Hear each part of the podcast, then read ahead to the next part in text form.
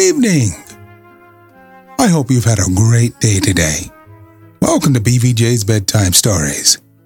I'm Big Voice Jay, and this is a show where we get you ready for a good night's sleep with public domain short stories just for you.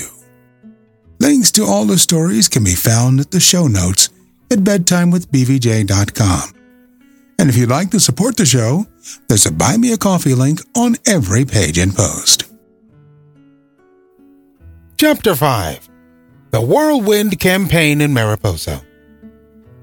It was Mullins, the banker, who told Mariposa all about the plan of a whirlwind campaign and explained how it was to be done. He'd happened to be in one of the big cities when they were raising money by a whirlwind campaign for one of the universities, and he saw it all. He said he would never forget the scene on the last day of it, when the announcement was made that the total of the money raised was even more than what was needed. It was a splendid sight. The businessmen of the town all cheering and laughing and shaking hands, and the professors with the tears streaming down their faces, and the deans of the faculties who had given money themselves, sobbing aloud. He said it was the most moving thing he ever saw. So, as I said, Henry Mullins, who had seen it, explained to the others how it was done. He said that first of all, a few of the businessmen got together quietly, very quietly. Indeed, the more quietly, the better, and talked things over. Perhaps one of them would dine, just quietly, with another one, and discuss the situation. Then these two would invite a third man, possibly even a fourth, to have lunch with them and talk in a general way, even talk of other things part of the time, and so on. In this way, things would be discussed, looked at in different lights and viewed from different angles, and then, when everything was ready, they would go at things with a rush. A central committee would be formed and subcommittees with captains of each group and recorders and secretaries, and on a stated day, the whirlwind campaign would begin. Each day, the crowd would all agree to meet at some stated place and eat lunch together, say at a restaurant or at a club or at some eating place. This would go on every day, with the interest getting keener and keener, and everybody getting more and more excited. Till presently the chairman would announce that the campaign had succeeded, and there would be the kind of scene that Mullins had described. So that was the plan that they set in motion in Mariposa.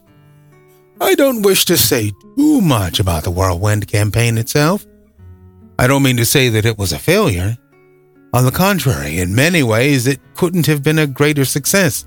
And yet somehow it didn't seem to work out just as Henry Mullins had said it would. It may be that there are differences between Mariposa and the larger cities that one doesn't appreciate at first sight. Perhaps it would have been better to try some other plan.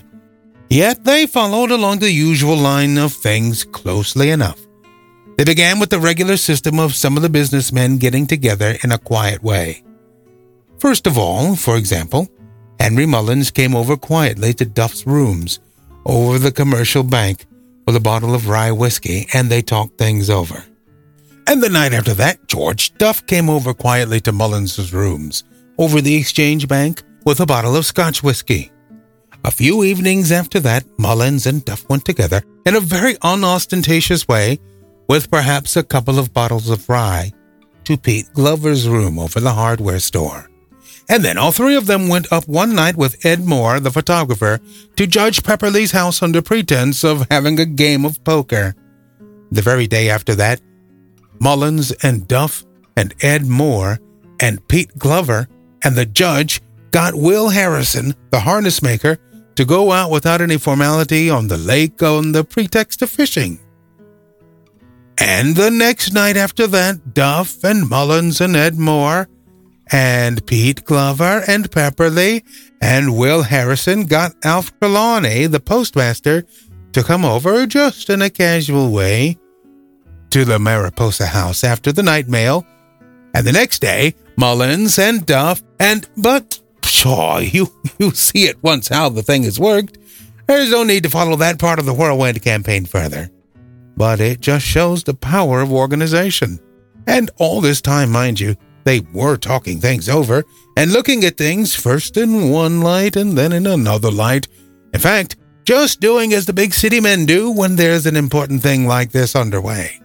So after things had been got pretty well into shape in this way, Duff asked Mullins one night, straight out, if he would be chairman of the Central Committee.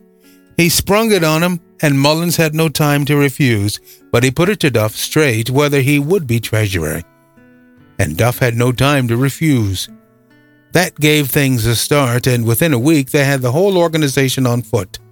There was the Grand Central Committee and six groups or subcommittees of twenty men each, and a captain for every group. They had it all arranged on the lines most likely to be effective. In one group there were all the bankers, Mullins and Duff and Pupkin, with the cameo pin, and about four others. They had their photographs taken at Ed Moore's studio, taken in a line with a background of icebergs, a winter scene, and a pretty penetrating crowd they looked, I can tell you.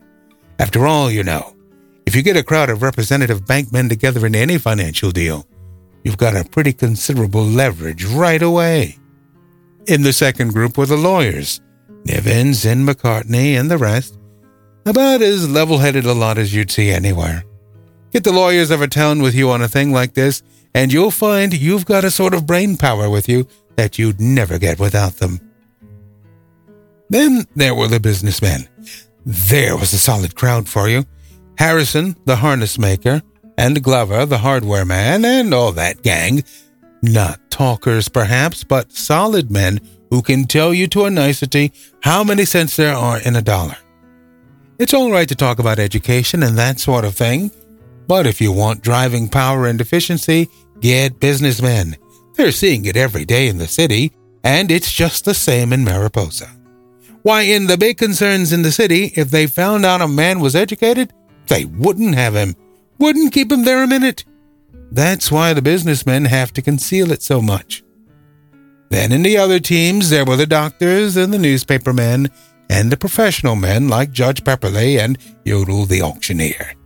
It was all organized so that every team had its headquarters, two of them in each of the three hotels, one upstairs and one down. And it was arranged that there would be a big lunch every day to be held in Smith's Cafe, round the corner of Smith's Northern Health Resort and home of the Wissanati Angler.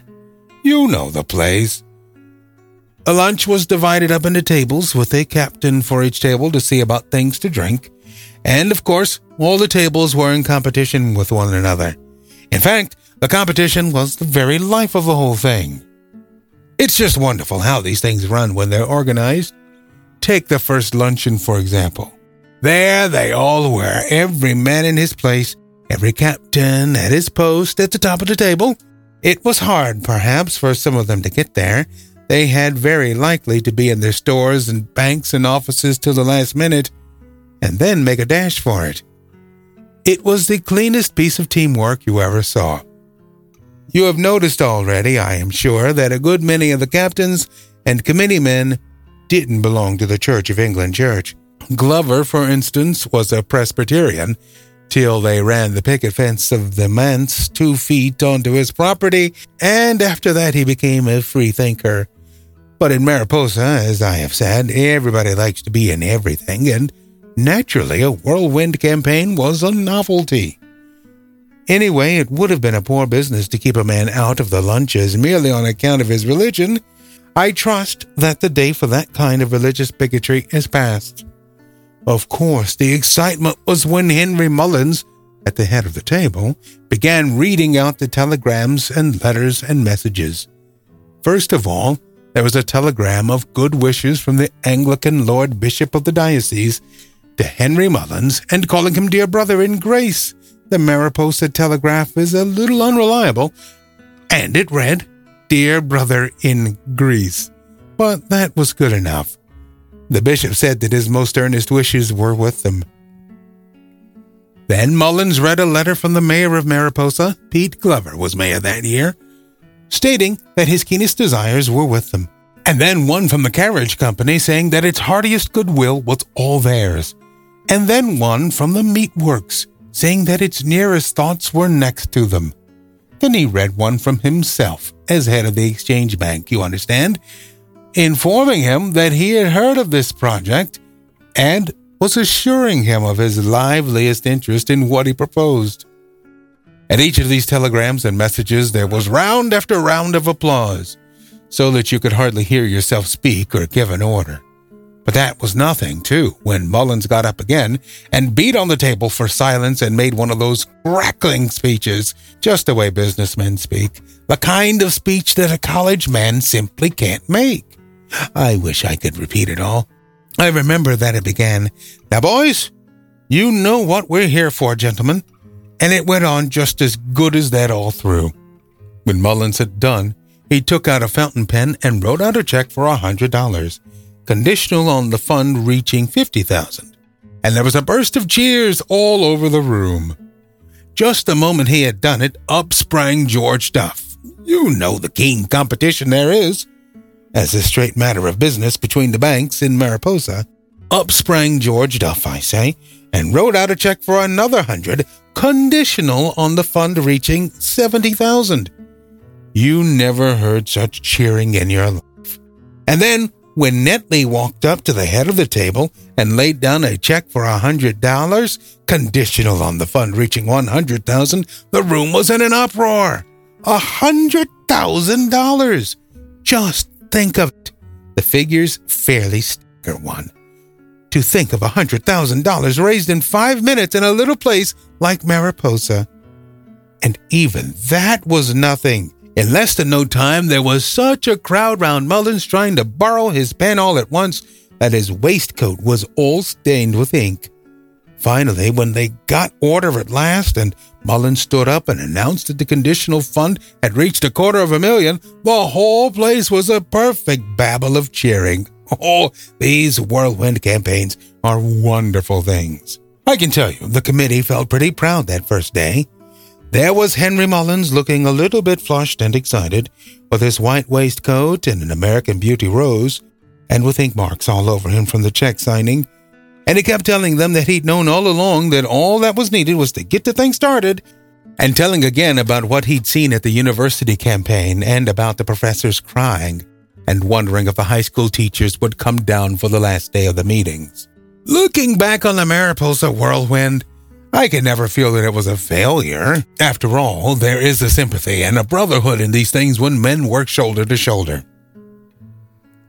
If you had seen the canvassers of the committee going round the town that evening, shoulder to shoulder, from the Mariposa house to the Continental and up to Mullins's rooms and over to Duff's, shoulder to shoulder, you'd have understood it. I don't say that every lunch was quite such a success at the first. It's not always easy to get out of the store if you're a busy man, and a good many of the Whirlwind Committee found that they had just time to hurry down and snatch their lunch and get back again. Still, they came and snatched it. As long as the lunches lasted, they came. Even if they had simply to rush it and grab something to eat and drink without time to talk to anybody, they came. No, no, it was not lack of enthusiasm that killed the whirlwind campaign in Mariposa. It must have been something else. I don't just know what it was, but I think it had something to do with the financial, the bookkeeping side of the thing. It may have been, too, that the organization was not quite correctly planned. You see, if practically everybody's on the committees, it is awfully hard to try to find men to canvass. And it is not allowable for the captains and the committeemen to canvass one another because their gifts are spontaneous. So the only thing that the different groups could do was to wait around in some likely place, say the bar parlor of Smith's Hotel, in the hope that somebody might come in who could be canvassed. You might ask why they didn't canvass Mister Smith himself. But of course they had done that at the very start, as I should have said. Mister Smith had given them two hundred dollars in cash, conditional on the lunches being held in the caf of his hotel, and it's awfully hard to get a proper lunch. I mean, the kind to which a bishop can express regret at not being there, under one dollar twenty-five. So Mister Smith got back his own money, and the crowd began eating into the benefactions. and it got more and more complicated whether to hold another lunch in the hope of breaking even or to stop the campaign.